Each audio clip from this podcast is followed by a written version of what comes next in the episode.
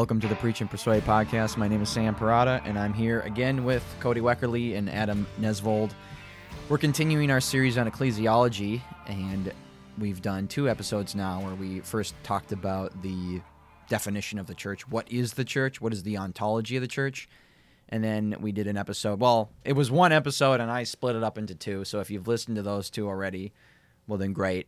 Uh, so we've been saying that this will be the second episode, but this is really going to be the third. And this is on the relationship between Israel and the church and the relationship between the church and the kingdom. A lot of those this this whole discussion can get really convoluted and confusing. Uh, sometimes people and theologians have equated like almost like one for one for one Israel, church, kingdom, and haven't really fleshed out any distinction between them.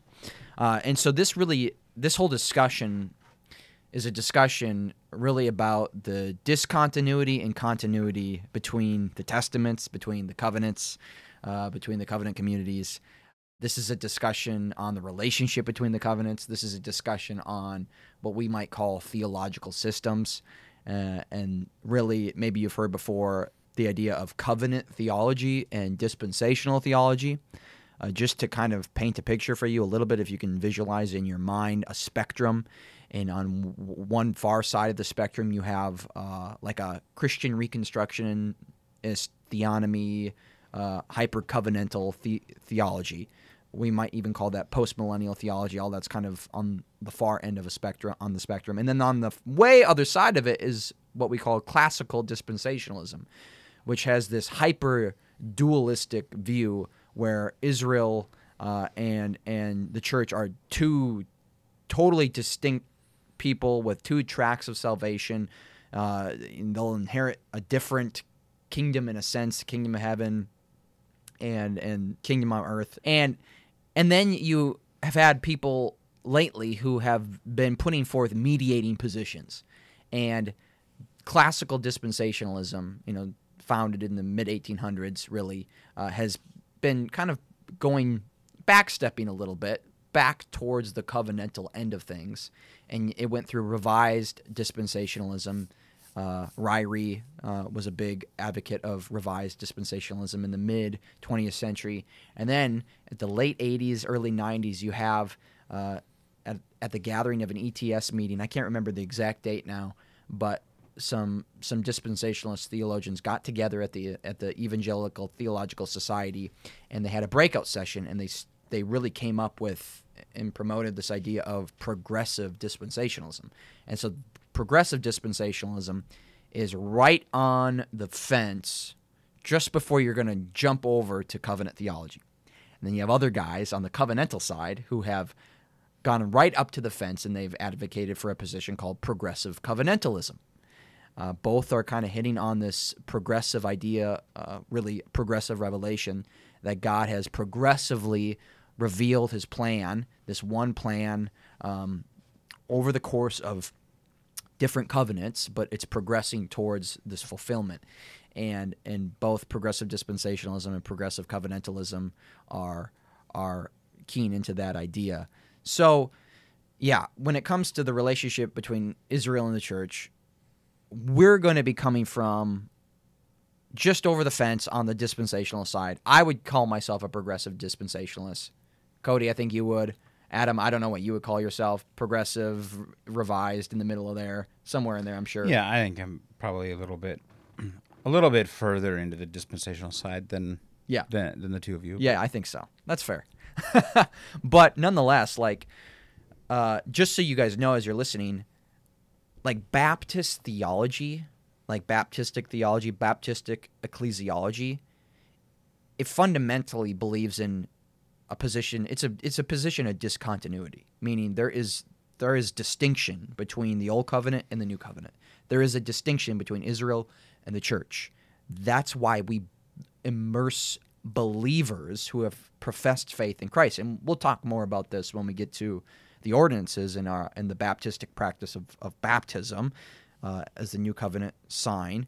Um, but because we see discontinuity and distinction, obviously, then we're not we're not baptizing our infants like Presbyterians would, who have a position of you know more continuity uh, because they're they're coming from a position of covenant theology. So hopefully, uh, that's a lot. That's a big kind of dump right now, but hopefully that that makes sense. So again, we're coming from a position of discontinuity, and obviously we're going to try to make our case here. That's this kind of what we're going to do. We're we're making the case in this episode that the church is not Israel, and that they are distinct, and and that the church is not necessarily the kingdom, though it is an aspect of the kingdom. Uh, it it certainly the new covenant community, the new covenant member, um, is a citizen of the kingdom, but the church is not one for one the kingdom. The church is not one for one Israel. These things are distinct, and we're going to try to, as best as we can do, um, uh, try to flesh that out a bit and and give our thoughts and make our case for what, what we believe. So Yeah, if I can just Yeah. clarify one thing though. So I um, it, I think it's important to clarify that um, while while you're right, like uh, from a Baptistic perspective, you know, we we do see discontinuity.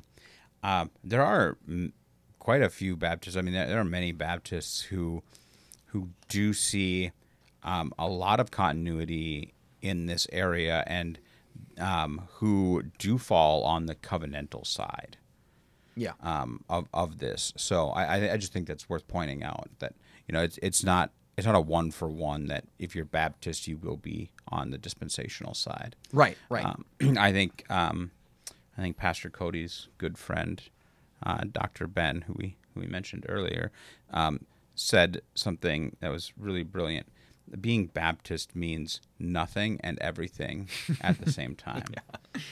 Very true. That's a good word. Yeah. Do you have any thoughts, Cody, before we dive in? Just as, by way of introduction. Um, maybe just that uh, I'm encouraged uh, by the scholarship that we get to benefit from. yeah. And uh, we talk about reformed and always reforming.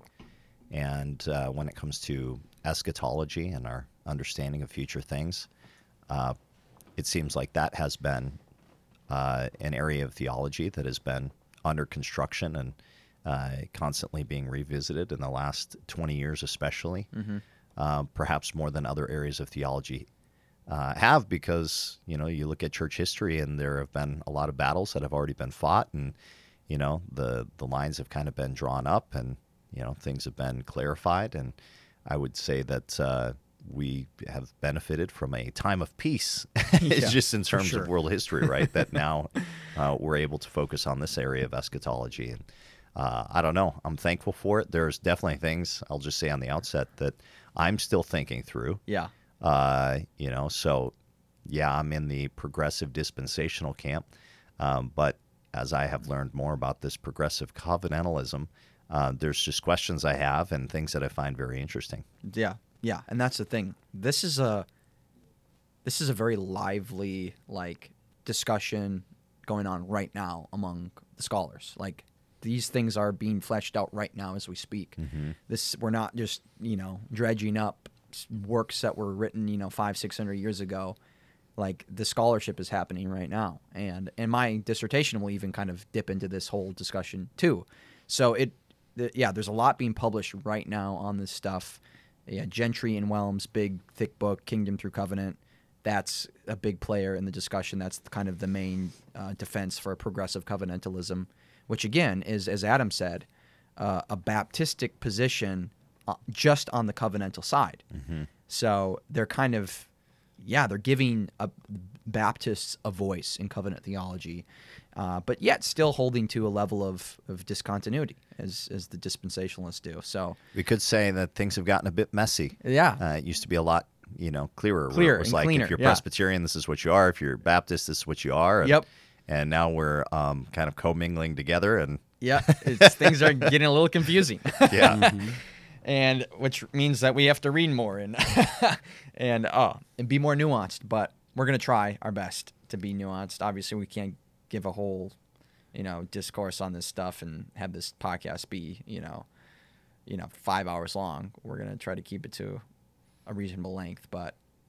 Yeah. So where should we start? I mean, Maybe a good place to start is just um, because because you mentioned a couple things like you mentioned Israel, you Yeah. mentioned the church, and you mentioned the kingdom. Yeah. Uh, well, we spent quite a bit of time talking defining what the church is. Right. Maybe we should just start really basic, and this will take a short time defining what a kingdom is. Yeah, yeah. Do we want to start in Genesis one with the cultural mandate?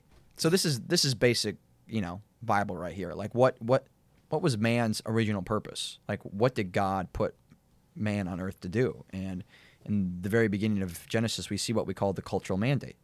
And and I'll just read a portion of Genesis one for you.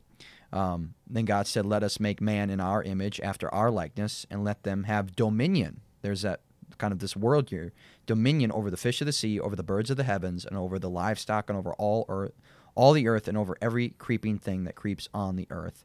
So God created man in His own image, in the image of God He created him, male and female He created them. And God blessed them, and God said to them, Be fruitful and multiply, and fill the earth and subdue it and have dominion over the fish of the sea and over the birds of the heavens and over every living thing that moves on the earth. And God said, Behold, I have given you every plant yielding seed that is on the face of all the earth, and every tree with seed in its fruit you shall have them for food, and to every beast of the earth, and to every bird of the heavens, and to everything that creeps on the earth, everything that has breath, the breath of life, I have given every green plant for food. And it was so. And God saw everything that he had made, and behold, it was very good. And there was evening, and there was morning the sixth day. So we have these two words dominion, subdue. And and that was mankind's purpose subdue the earth uh, represent god on earth obviously im- an image bearer is a representation of god you image god and and a part of that imaging is well god is the ruler of all creation and mankind now is is made to rule god's physical order the earth and and to The term we like to use is uh, vice regents, yeah right? yeah That they are to represent God on earth exactly and to serve in His place to steward creation. Yes. So in in a sense, this is this is kingdom work. This is uh the Garden of Eden is is is in a sense the kingdom. Uh, the earth, in a sense, is the kingdom, and mankind is to multiply across it, subdue it, bring the animals in subjection underneath you, uh, spread, cultivate the earth, put it into order, uh, and then obviously rule this this created order. You know, representing God as the one who rules all creation.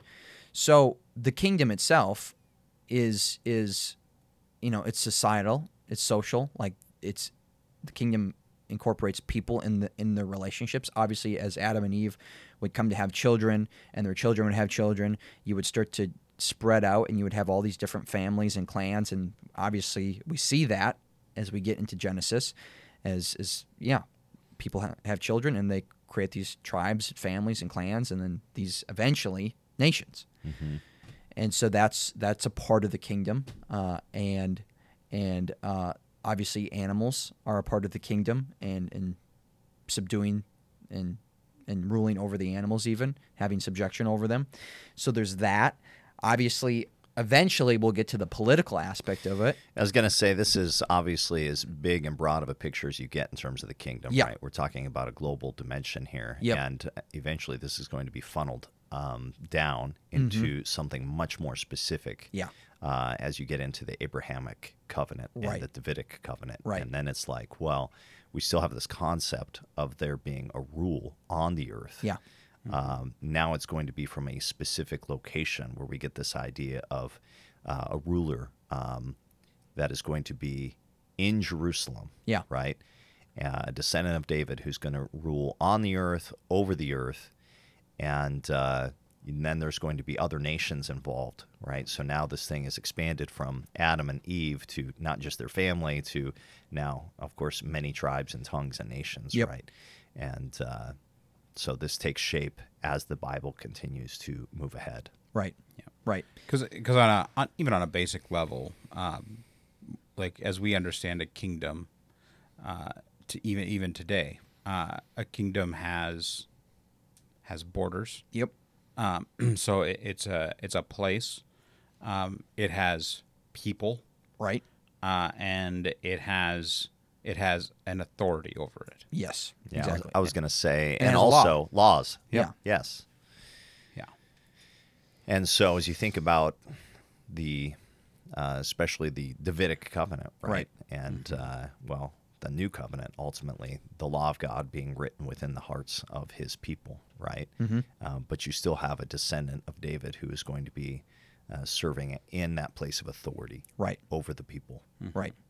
Yeah, and so you know if you if you think about those things, so in in Genesis 15, well, you could say 12, 15, 17, 17, right? 19. Yeah. We see we see God promised to Abraham um, the the land, Yep. right? So the place that the kingdom will be, um, and then, um, you know, in in the book of Exodus, you see the law given, uh, and then in Second Samuel seven, um, you know, uh, God speaks uh, to David through Nathan, um, and it says, "When your days are fulfilled, you will lie down with your fathers. I will raise up your offspring after you, who shall come from your body, and I will establish his kingdom. He shall build a house for my name, and I will establish the throne of his kingdom forever. Uh, and I will be to him a father, and he shall be to me a son." When he commits iniquity, I will discipline him with the rod of men, with the stripes of the Son of Men. But my steadpa- my steadfast love shall not depart from him, uh, as I took it from uh, Saul, whom you put, uh, whom you put away, or whom I put away before you. And your house and your kingdom shall be made sure forever before me. Your throne shall be established forever. Um, and so there we see God promise David, um, David and his lineage, Right. the the the ruler. Right. Yes, the ruler of the kingdom will be from the seed of David, Mm-hmm. for sure.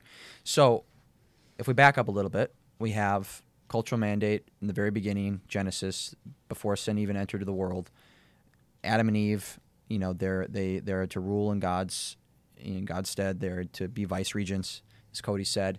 Uh, this this kingdom, you know, think of the Garden of Eden as a place where heaven meets earth. It's both spiritual, it's both physical. So that's in, important to realize. Like some have said, the kingdom is only spiritual, or and that's not fully true. The kingdom is spiritual and physical. Uh, so it's it's that.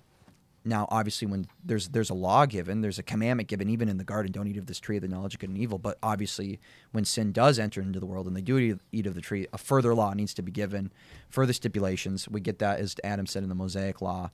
Uh, but yeah, think of too like as you work through the first, you know, 11, 12 chapters, well, 11 chapters of Genesis, uh, yeah, obviously we get to a point to where only evil is on the earth. People are doing what's right in their own eyes. There is there is it's evil continually. So God floods the earth.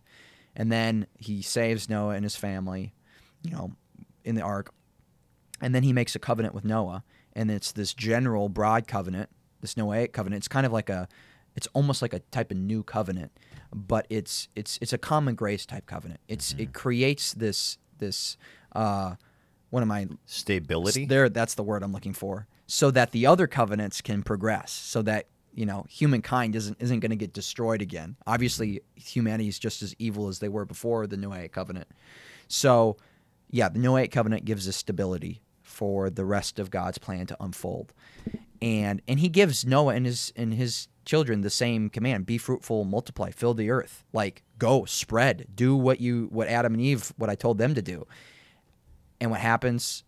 They localize into a, place uh, in Babel you know, and make a name for Yep, themselves. they, let's build a tower. We're prideful. We don't need to spread. We have one language. We are one people. There's nothing that's impossible for us to do. and it was uh, it was just a rebellious act. It was. It, was, exactly that. completely against what God said to do. Yep.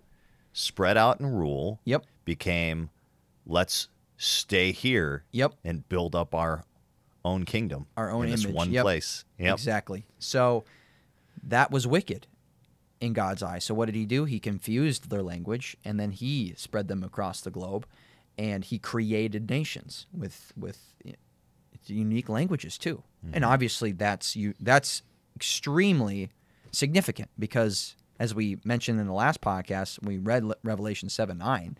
I mean, think of the Great Commission too, this reality like somebody from every tongue, tribe, and nation is going to be saved, is going to be in the heavenly assembly, the new heavens and the new earth. uh, worshiping God, worshiping God forever, and God desired that diversity, uh, that diversity of of nations, that diversity of ethnicity, that diversity of language, worshiping Him. So this was a part of His sovereign way of bringing that about. Um, so nonetheless, when we get to Acts two and Pentecost, which we would say that was the founding of the church, the church was founded at Pentecost. What is Pentecost? It is it is Christ. It's a reversal of Babel. It's a reclaiming of the nations. The rela- re- nations were created at the Tower of Babel, where God confused language, and then in Acts two, it's a reclamation of those nations that He had made, where now everybody's hearing the gospel message, the message of the kingdom, in their own native tongue. So He creates nations at Babel. He reclaims the nations at Pentecost um, and obviously through the gospel work and the Great Commission that we're presently doing right now. So that's an amazing thing. So the kingdom it is comprised of nations, and nations have borders and boundaries, and nations have laws, and nations have rulers, and and the Davidic covenant, who's going to be the ruler of the nations? It's going to be the seed of David, who we know is Christ, and then the Abrahamic covenant. I mean, obviously, that is an interesting reality too. Like through his seed, all the nations of the world will be blessed. Well, who's that seed? Well, it's Christ. But the thing about the Abrahamic covenant that confuses people in this whole discussion between on the relationship between Israel and the church is there was a physical seed of Abraham and there was a spiritual seed promised. So, why is that distinction of physical and spiritual seed so significant for this discussion, do you think? Well, I think we have to avoid the uh, mistake of an either or, Sure. right? Where we see again a relationship where it's a both hand, where, um, you know, when it comes to um, the seed, that there are multiple senses in which the word is used, and that brings clarity to, I, I guess, the language of the New Testament Yeah. and what we see, how Gentiles are referred to, and it's like, you know, you can be in one sense a child of Abraham in a spiritual sense, and yet um, there still seems to be language in which we are led to the conclusion that um, there's still an ethnic uh, group, um, and so we're just trying to sort these things out Yeah. and not combine um, things just because the the same you know Word. word is used. Yeah, exactly. Exactly. You have any thoughts on that, Adam? Yeah, I mean, so uh, uh, I think a couple things are worth are worth mentioning. Um, uh, Paul tells us that uh, he, like he goes to great lengths in in Romans to explain how it was Abraham's faith that caused him to be righteous Right. Um, and that before God gave the law to Moses, uh, Abraham was was deemed righteous because of his faith. So it's not by by works that one can obtain salvation. Right. And then and by that anyone who believes in Christ through faith is then a spiritual child of Abraham. Okay, so that that's the logic, um, but also like in a completely separate part of Scripture, um, Paul refers to Timothy as his child in the faith. Yeah. Okay, this is the same concept, right? I mean, it's it's not a it's not a different concept at all. Uh, Timothy is Paul's spiritual s- child, and uh, it's and and we understand that like and people even use that today as like oh yeah i mean this is the person who led me to christ they're my spiritual father Sure. well, I mean, it's the same way with Abraham, even though he lived thousands of years ago. Uh, it's it's just that kind of a concept, and so if we can understand that concept with somebody who lives at the same time as us, but may have led us to Christ or led somebody else to Christ, and we see that kind of a relationship. That's a kind of relationship that we're talking about with with Abraham and the Gentiles. Sure. Uh, yeah. that- so where people get confused is the the nation of Israel again was God's old covenant people. And from Abraham, obviously, the promises were passed down to his son Isaac. Uh, not Ishmael, but Isaac. And then from Isaac to Jacob, and then from Jacob to his 12 sons, who became the 12 tribes of Israel. Mm-hmm. And they are clearly a physical people. Mm-hmm. Like, Isaac was his physical son, mm-hmm. you know, and he passed a physical seed to his wife, Sarah. And, you know, obviously people understand what's going on there, like literally physical. So, yet there was still this reality of a spiritual seed. Uh, if you were given the promises, inherited the promises, you also were, in a sense, a spiritual seed of Abraham too, a spiritual offspring. If you believed in Yahweh by faith and we're in this covenant community and you work to put the law on your heart. So we what we see in Israel though, and this is where it gets confusing, is we it's a mixed community. Mm-hmm. It was from the very foundation a mixed community. And it's mixed because one, everybody is a part of the covenant community by birth. If you're born a Jew, you're a Jew. Yep. But there's this added element though, but not not all Jews are of the spiritual seed. Because you still have to A point that Paul really drives home Exactly. in Romans 9 through 11, right? Right. yes, That not all, Israel is Israel. you're exactly. Yeah. So but but that that's something that also comes up in the Old Testament, right? yeah. I mean, oh for sure. like you know when when Elijah is fleeing from uh, from Jezebel. Right? Yeah. I mean that that's that's a proclamation that he makes. He's like, I and I only am Yeah. left. There's nobody else, Lord. There's there's nobody else. And Right. God's like, I have kept my remnant. Yeah. There are, and I forget I forget the number, but he's like there are, and he gives the number. He's like, you know, there there are this many who have not bowed, bowed the the knee knee to Baal. to, Yeah. to the Baals. Yeah. Yeah. And um but it's a small number comparatively to how many Jews exist in the nation. Right. Uh but the the um but you know, I mean that that's a point that that is is evident. And like even if you consider the book of Malachi, right? Like God is like even if there was just one priest that would be righteous enough to shut the doors of the temple right? Yeah. Um, so it's it's evident throughout. I mean, even in the wilderness, when you know, um, when God God judges and kills the unrighteous of those, Yeah. so that the righteous can move on. Yeah. Uh, it's evident that not all of Israel um, was was truly uh, righteous and believing. Right. That they not all Israel, you know, ethnic physical Israel, born a Jew, actually had the faith of Abraham. So that's why when you read through Deuteronomy and Moses is giving his last speech to the people before they're going to enter the promised land, he's going to be killed. Uh, like he's urging them, like you have to internalize this law. You have to put it on your heart.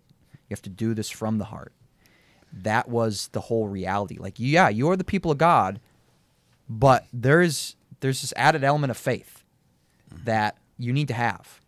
And the Old Testament saints that we would say are are saved, you know, Moses, we would say David certainly was saved. Plenty of Old Testament saints that we'd say are in heaven right now. They're part of the one people of God. They'll be in the new heavens and the new earth. If we follow Adam from the last episode, they're also the bride of Christ, part of the bride of Christ. Uh, but again, there that it was a mixed community. Yeah. Not everybody had that faith. Yeah. And the lack of having the law written on their hearts. Moses spoke to that. Yeah. And he prophesied. You know, I mean, here's Israel going, all this we will do, all this we will yeah, do. Yeah, and then Moses is like, We will, we will. Uh, no, actually, you won't. And Yeah. as soon as I'm gone, you know, this is what you're going to do. You're going to turn away from it. And- Yep. Yep. and that's why the promise of the new covenant was so key. So let's, yeah, I just want to really, really, really hammer home that the nation of Israel, yes, they were God's old covenant community, but they were a mixed community. Some had the faith of Abraham. Some were just physical, just the physical descendants. Well, all were the physical descendants, and only some had the the faith of Abraham. And so there was multiple senses of Israel even in the Old Testament. Yeah. And we see that continued when we get to the New Testament Right. as well. So then mm-hmm. when we come to Jeremiah 31 and the new covenant promise, I think it's really important to realize what what is actually being said here because it's it's key. Um, Jeremiah 31 starting in verse 31, behold the days are coming declares the Lord when I will make a new covenant with the house of Israel and the house of Judah not like the covenant that I made with their fathers on the day when I took them by the hand to bring them out of the land of Egypt, my covenant that they broke, though I was their husband, declares the Lord. For this is the covenant that I will make with the house of Israel after those days, declares the Lord. I will put my law within them, I will write it on their hearts, and I will be their God, and they shall be my people. And no longer shall each one teach his neighbor and each his brother, saying, Know the Lord. That's key right there. Uh, for they shall all know me, from the least of them to the greatest, declares the Lord. For I will forgive their iniquity, and I will remember their sin no more. more.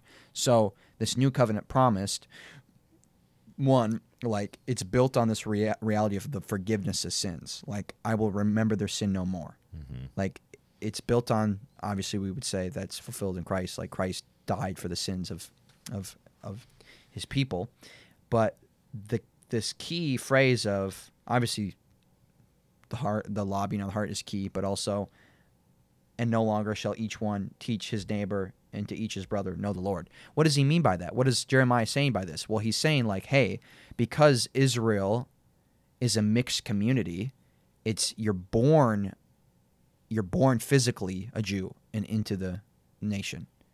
But then you have to be taught know the lord.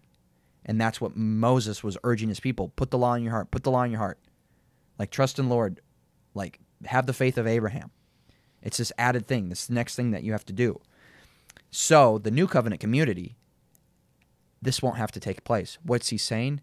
Everyone who is a member of the new covenant community knows the lord has the law written on their heart is has faith has the faith of abraham. That's why we say that as baptists we believe in regenerate church membership. We believe that the new covenant community is only those who have faith in Christ. It's not a physical people. Yeah. Like, and hence the change in the sign, right? Exactly. Again, that we see baptism as representing something new, not something old, right? Right. Where um, Presbyterians would say, well, you know, it in the New Testament that is the um, essentially the the equivalent of circumcision in the Old Testament, yeah, and it's you just identifying with a group, yes, and it's like, well, but we say that comes after salvation because there is a distinction between a physical representation of something and then somebody actually being spiritually in Christ, right? Right. And uh, insofar as we are able, we try to make sure that those two things align. yeah, But in the Old Testament, it was very different because the sign of circumcision was just given to absolutely every male Yep. that was born into Israel, right? whether they had the faith of Abraham or not. So, But our our sign is exclusive, yep, um, only to be performed on those who have placed their faith in Jesus. right, exactly, who are of the spiritual seed of Abraham. Yeah. So that's again that that creates this amazing distinction between Israel and the church. Obviously, there's continuity, no doubt about it, but there is distinction. Yeah, and the big question is always like, okay, we continue to see this global plan. We are continuing to see that there's a plan not just for Israel, but Israel having this unique place within the nations. Exactly. And so you're going, how is this going to get fleshed out? And how is it that all the nations of the earth are going to be blessed right. so that this promise to Abraham is going to carry over into Yeah. tribes and tongues and nations? Right. But yet, how there still seems to be this unique Place. place for Israel, Yeah. right? And that's the tension. That is the tension. And so when you come into the New Testament, that tension only builds because you're going, how do we put all these pieces together? Yeah. And what exactly is going on with now what seems to be this surprising group of people at Pentecost? This this thing that you know was like, where did the church come from? yeah. you know, Exactly. Yes. So what what people have the position that we're against right now is what has technically been called supersessionism, which is this idea that ch- the church has replaced Israel, that there is no more, there's no future for Israel. Israel as a nation is done. It becomes the church. It is the church, and the church has replaced it. But that is so incoherent to me. It doesn't make any sense, especially given the eschatological um, text that we do have. Every somebody from every tongue, tribe, and nation. Every nation is going to be re- represented. Physical nation Yep. in the new heavens and new earth, worshiping God in this heavenly assembly. Is Israel was a legitimate nation. Mm-hmm. They were God chose Abraham and made him a nation. And they were the least of the nations. They were the smallest. They were the most insignificant, but he made them his people. Yeah, and you see even in the Old Testament, again, the hope of salvation for other nations is still there, right? Because Israel was this mediatorial Exactly. nation that they were They were to be a blessing then to the nations. right, and other people, Yep. and we see this with Rahab and others, Yep. right? All of a sudden found themselves connected to Israel. Yeah. Mm-hmm. Brought in. So the idea that there is no future for the nation of Israel does not fit scripture. It just doesn't make any sense. And it, it doesn't make sense to in light of the Great Commission. It doesn't make sense in light of of you know Revelation seven nine and in the future. It just doesn't make any sense. Why wouldn't Israel as a nation be represented if all the other nations are? So the church is not Israel. So what is the church then? I mean, we've already defined it though. A new covenant community. It's a spiritual people, mm-hmm. and it's comprised of people from all these physical nations.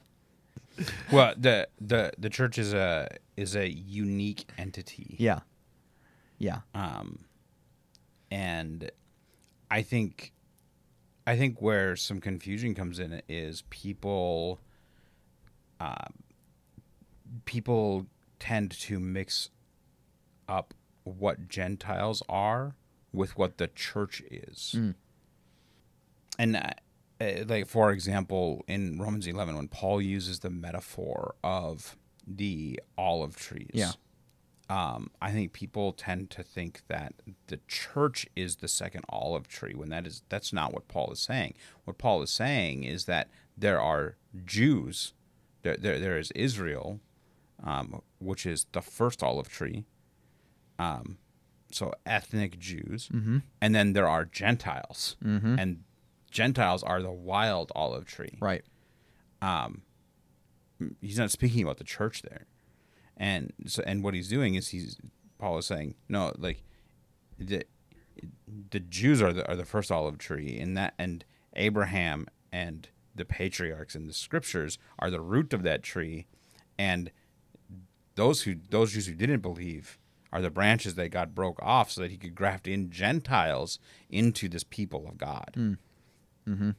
um, but I, I think people have a tendency to conflate uh, the church and Gentiles because uh, after Pentecost, we see the gospel spread out. Yeah.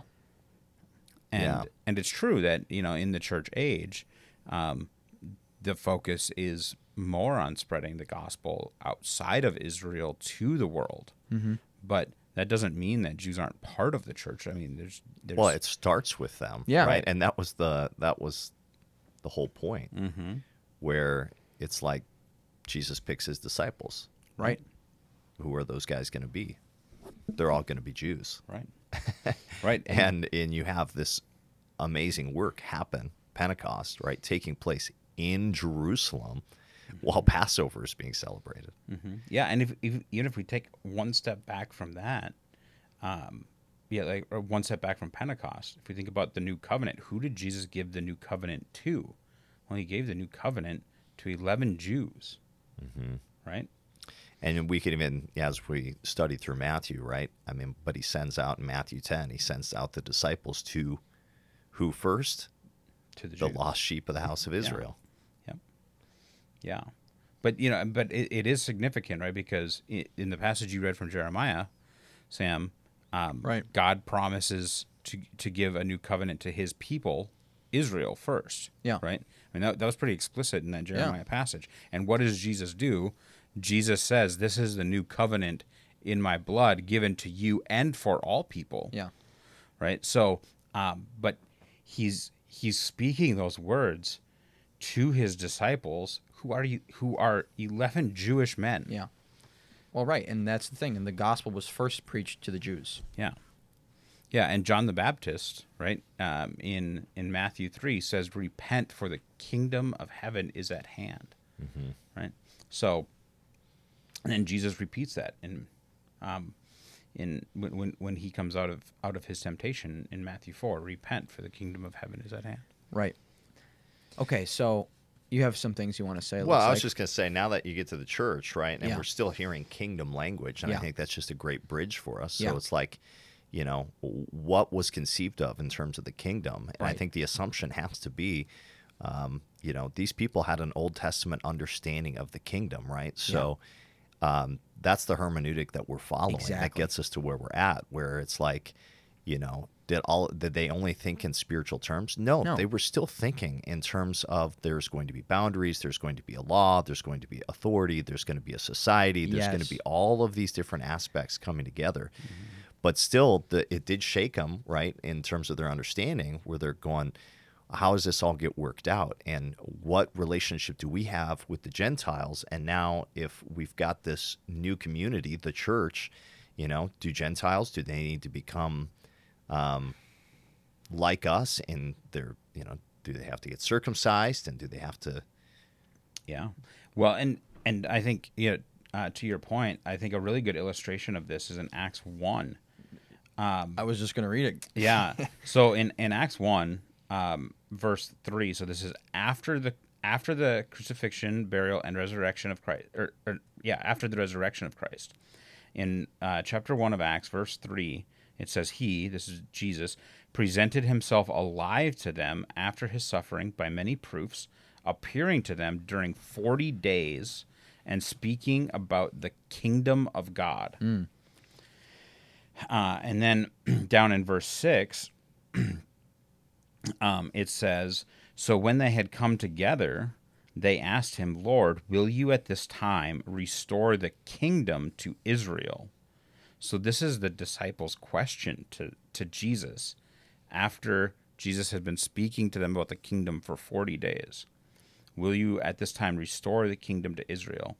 And Jesus in verse 7, uh, it says, He said to them, It is not for you to know the times or seasons that the Father has fixed by his own authority.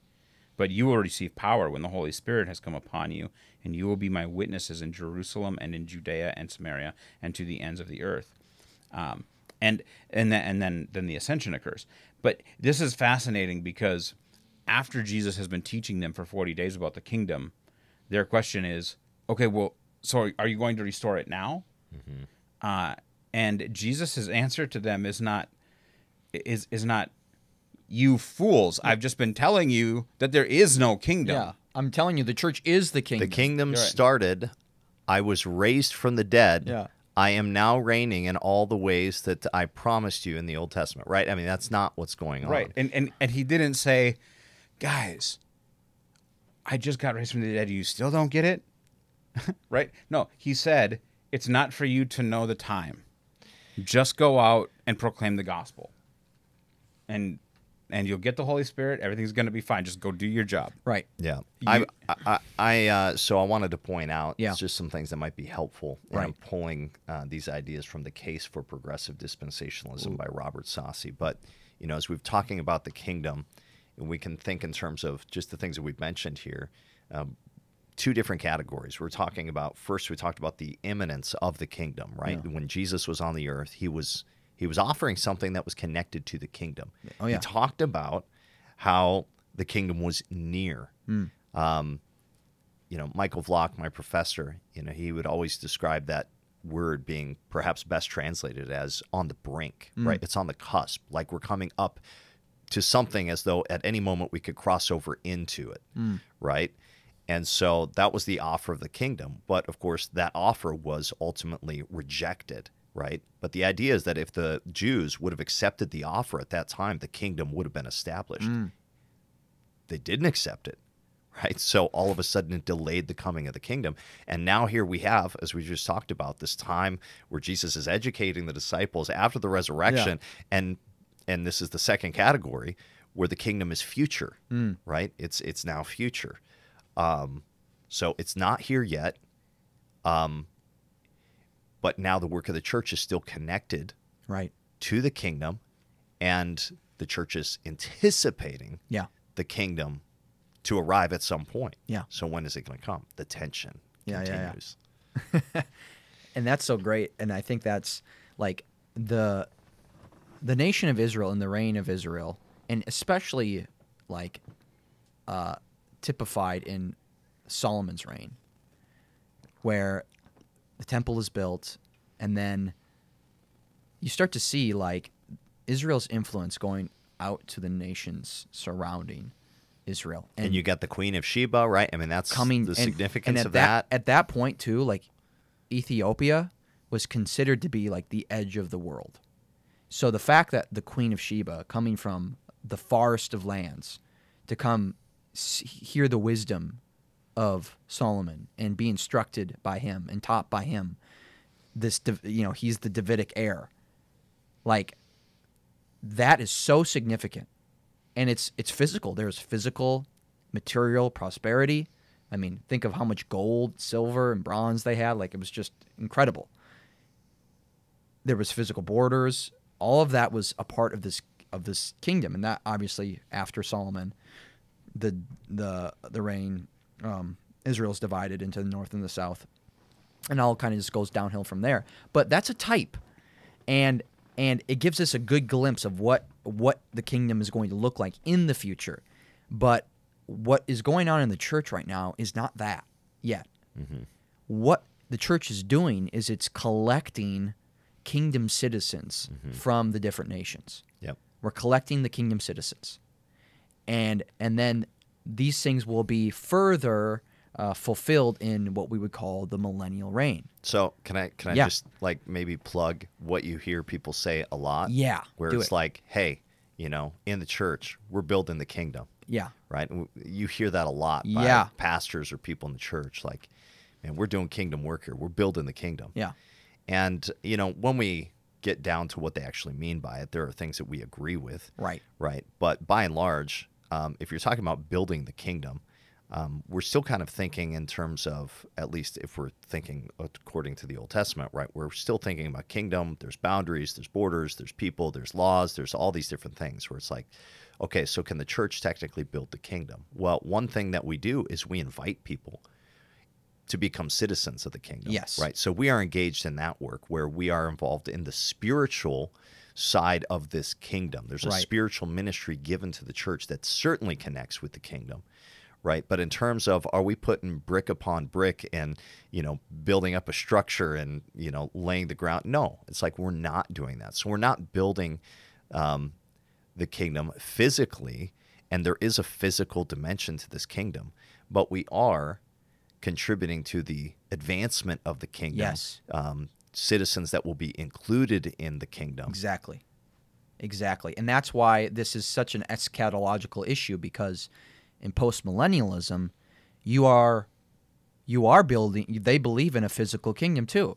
But it's now. It's the church age. So the church is the one building the physical kingdom. And that's why in postmillennial theology, you do have a, eventually you'll have a time when every nation will be a Christian nation. And this ties into this whole debate on Christian nationalism and all that stuff is part of this discussion. But that's why um, an understanding of the relationship between the church and Israel and the physical seed and the spiritual seed and the covenants is it's so part of this discussion and it and it inevitably leads to an eschatological position. And we're saying that the way that we're understanding the covenants and the kingdom in Israel and the church leads to this reality well there has to be a millennial reign where these things are are fulfilled and we see these things incorporated because the kingdom that was defined in the Old Testament, we're not we can't see it. We don't see it in the church age.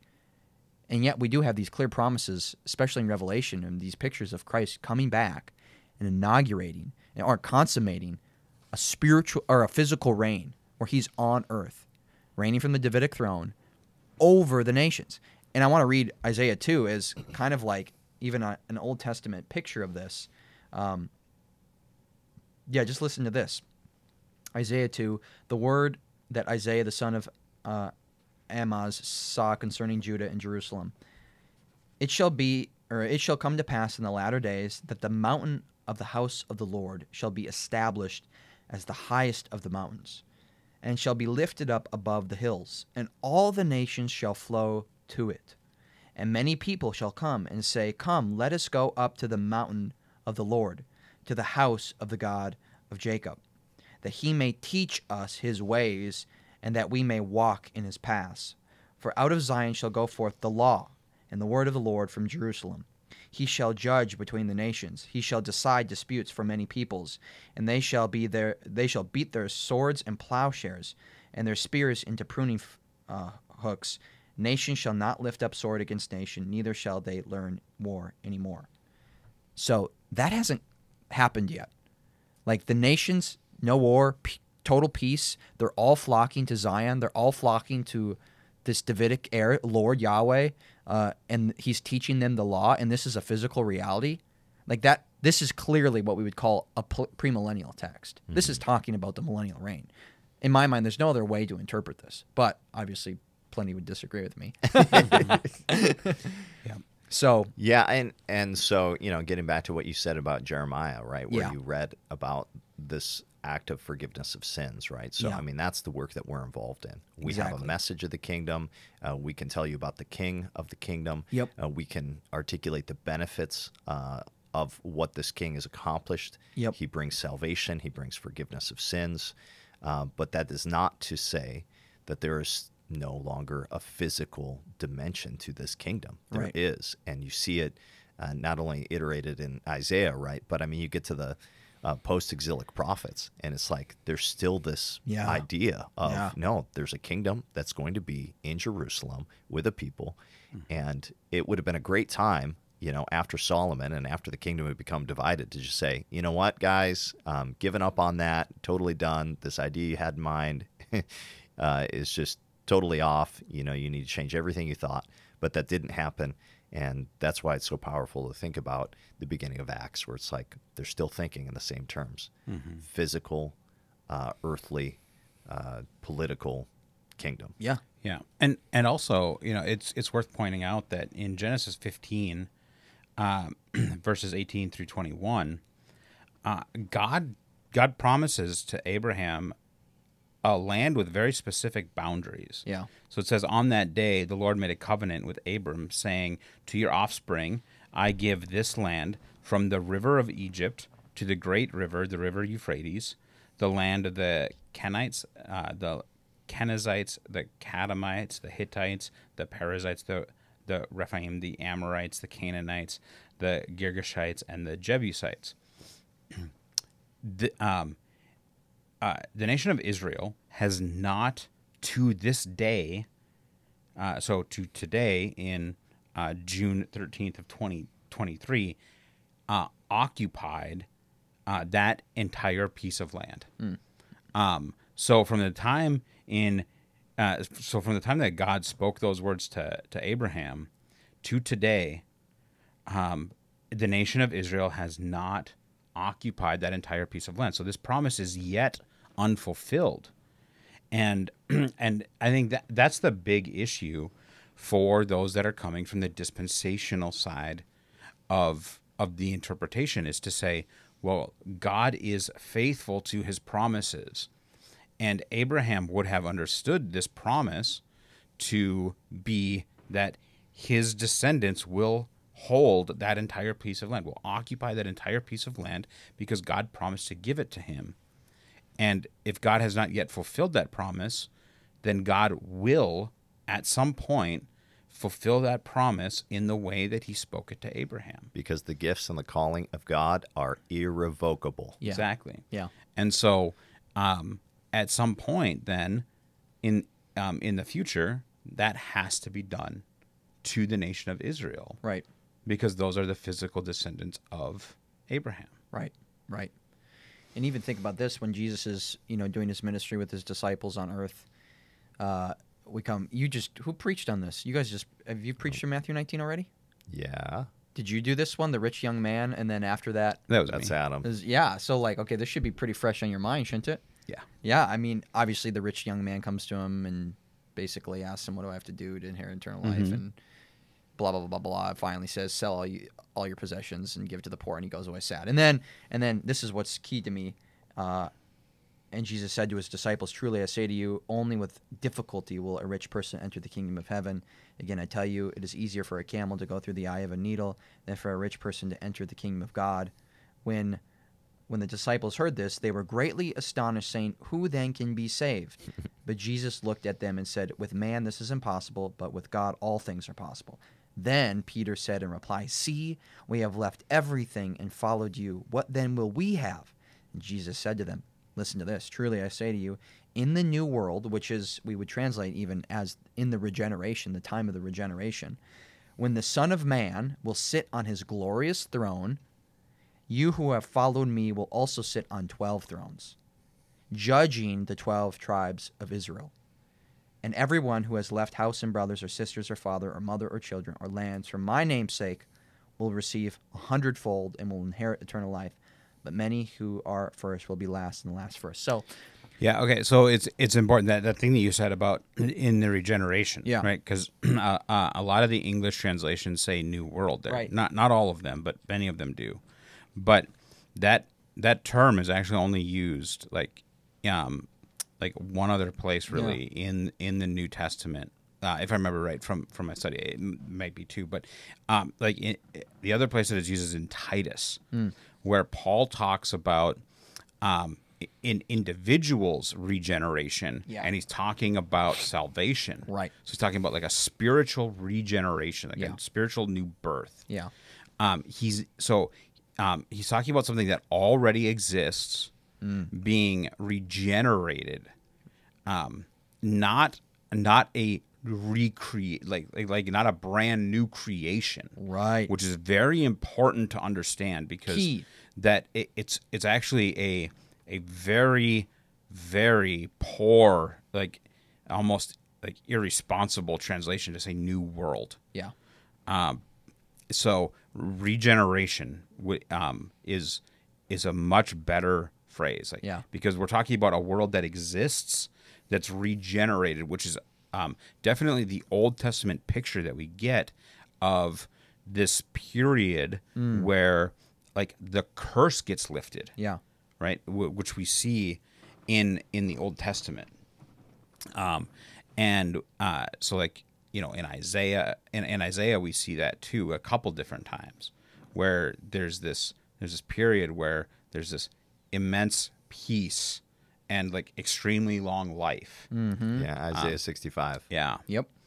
yeah Yeah. If you die at 100, you're like, you d- you died young. What's Yeah. going on? yep. Mm-hmm. Yeah, and so then, uh, so then another interesting aspect about that is Jesus promises that they will rule with him. Can can, can you read that that second part again? Yeah, yeah. When the Son of Man will sit on his glorious throne, you who have followed me will will also sit on twelve thrones, judging the twelve tribes of Israel. So he says, when the Son of Man will sit on his glorious throne. Yeah. So let's think about that for a moment. So Jesus says that that he will sit on his glorious throne. So what is Jesus' throne? It's one, he's talking about a future thing. Right. And he's tying it to the time of the regeneration. That's key. Mm-hmm. It's not right now. Yeah. Yeah. But- and that's where a lot of people say, well, you know, well, isn't Christ reigning? And we'd say yes. Yes. Already Okay. not yet. But is Christ sitting on a throne currently? And th- as a progressive dispensationalist, this is what marks me off from revised or classical. I would say yes, he is currently seated on the Davidic throne, but it's only the uh, already spiritual reality, the not yet part of it. There is this future, fuller, physical on earth in the time of the regeneration. That hasn't happened yet. That's not happening right now.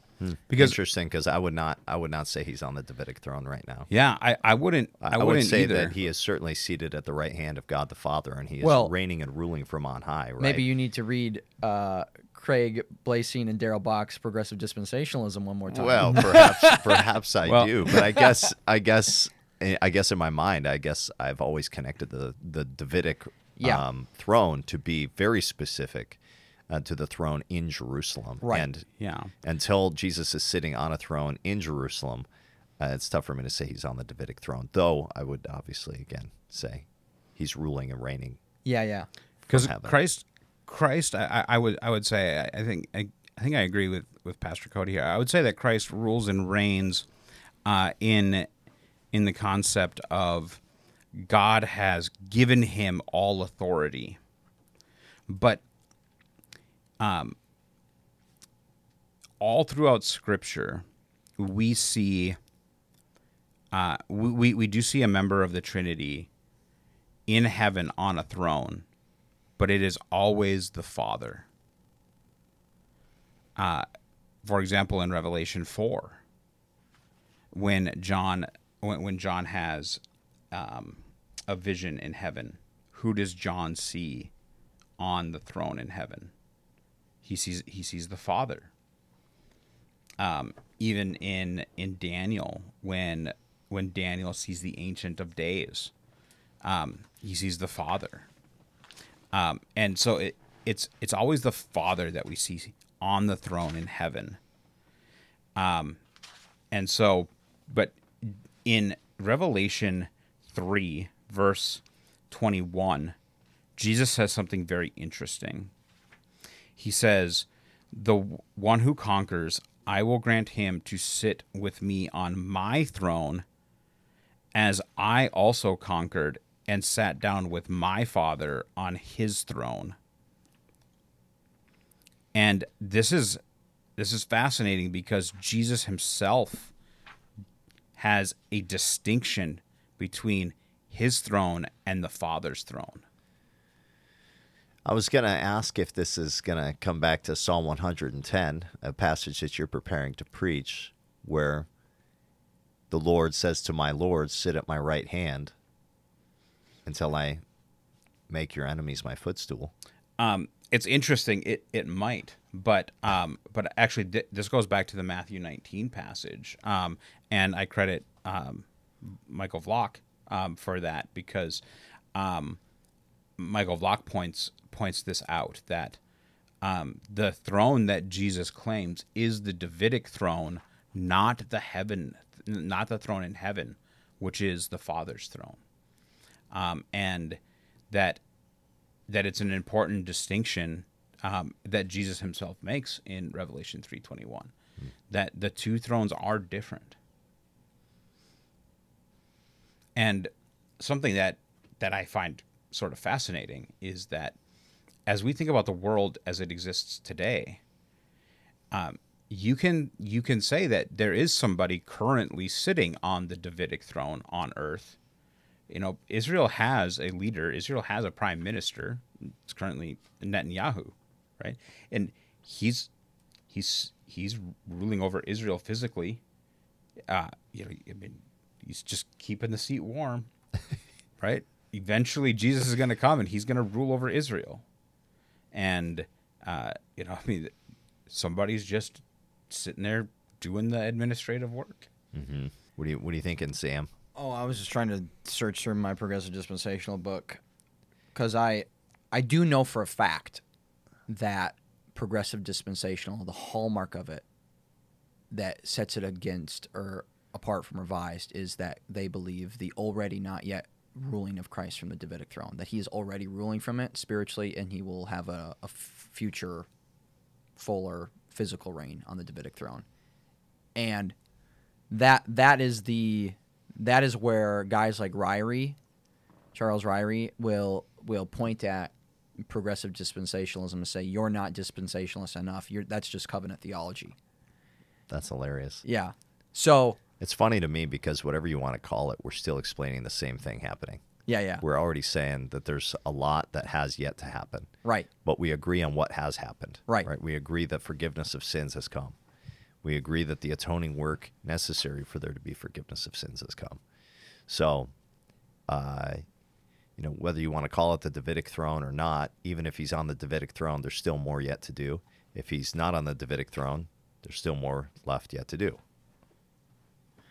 Yeah. I can't find. I was going to So- quote them, but How much? How much are we to make of these? Uh, you know, Quibbles? distinctions? Yeah, yeah, that's what I think. yeah, for the for the average person, probably not much.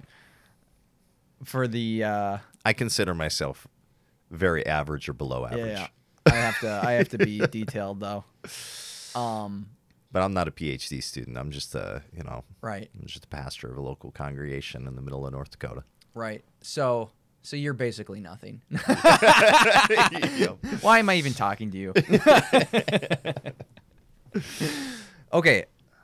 So what we I mean we've basically covered everything I think I would want to cover. Like we've come to the conclusion that given the nature of the kingdom and how it's described in the Old Testament, there there has to be if we don't just radically change what the kingdom is and just totally strip it of everything but a spiritual aspect to it, well, then there has to be a future fulfillment where these things take place, and and and Christ rules physically on earth from this Davidic throne over the nations, over the nation of Israel, which then, and a part of that is ruling over all nations then, and even his disciples are promised to sit on twelve thrones, judging the twelve tribes.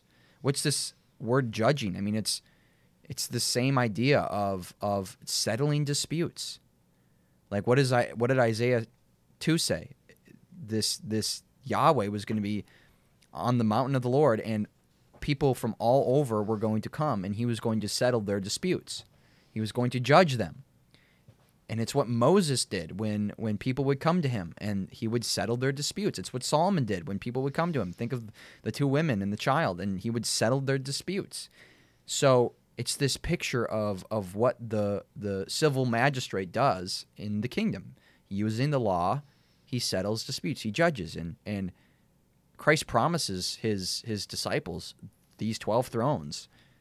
They're going to be in a position of authority and they're going to rule. And he even promises Paul promises the Corinthians in 1 Corinthians the very beginning of 1 Corinthians 6. Like he's rebuking them, "Hey, you, you brother is bringing brother to court to these secular courts to settle their disputes." And he's saying, "Don't you know that you're going to you're going to do this in my kingdom basically in in in Christ's kingdom? Like you're going to be doing this. You're going to judge angels." So you can't settle each other's disputes inside the church. You have to go to secular rulers to do this. Like you're going to be doing this work one day. Isn't that fascinating? Mm-hmm. It's obviously not right now. And what disputes could possibly take place in the new heavens and the new earth when everything is perfect? It has to be a millennial reign. It's the only solution. You just plugged a thought. I guess I have not added that to my contemplations. I like that. Oh, that's part of yeah, but that's a that's something that's a key thing for my dissertation. Oh, this whole okay. idea of judging because i'm going to be talking about what's what's the place of this like what civil law will be administered in the millennial reign Mhm. If if disputes are being settled according to what law will they be settled well i'm going to obviously be advocating a type of matured version of the mosaic law anyway set that aside i don't want somebody to listen to this and steal my thunder Vlach Vlach has a whole section on addressing the he- the heavenly Davidic throne view. well yeah but Vlach's not a progressive dispensationist Well, of course not. Yeah, I know. he's he's even says he's he's revi- he's in the middle of revise and progressive. So, yes. Anyway, see, even among us, there's disagreements. Well, now you know why I was so confused. yeah, because you're you were taught I'm a, by I'm, Vlach. a, I'm a disciple of Locke. I know. And yet, at the very beginning of this, I have you saying you're a progressive dispensationalist. Look at what I exposed you. Well, we've gone o- over an hour now. Is there anything else you want to add? You guys want to add? I'm satisfied.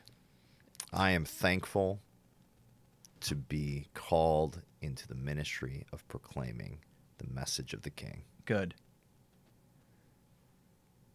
No, I mean I I, th- I think we covered quite a bit. We did. Hopefully, the the listener right now is not just totally, you know, scatterbrained and confused. I, you know, I, I guess I guess one one thing we could add is, um, you know, at at the end of the day, um, the the the primary thing is that if you're a Christian, you you believe that Jesus Christ is physically coming back to this earth. Amen. You have to. Yeah. Um, and these these these debates and you know some of these big words, um, they don't impact that. Right. Um, you know, so uh, all all the sides uh, still believe that Jesus is physically coming back. Yeah. and uh, and and and that's the important part because uh, that's And they where- all believe he's the king of the kingdom. right. Yep, and um, and that's where we put our hope. Yep. Exactly. So uh, we look forward to that. Amen. It always blesses me to see brothers come together and think about what they agree on. Yeah.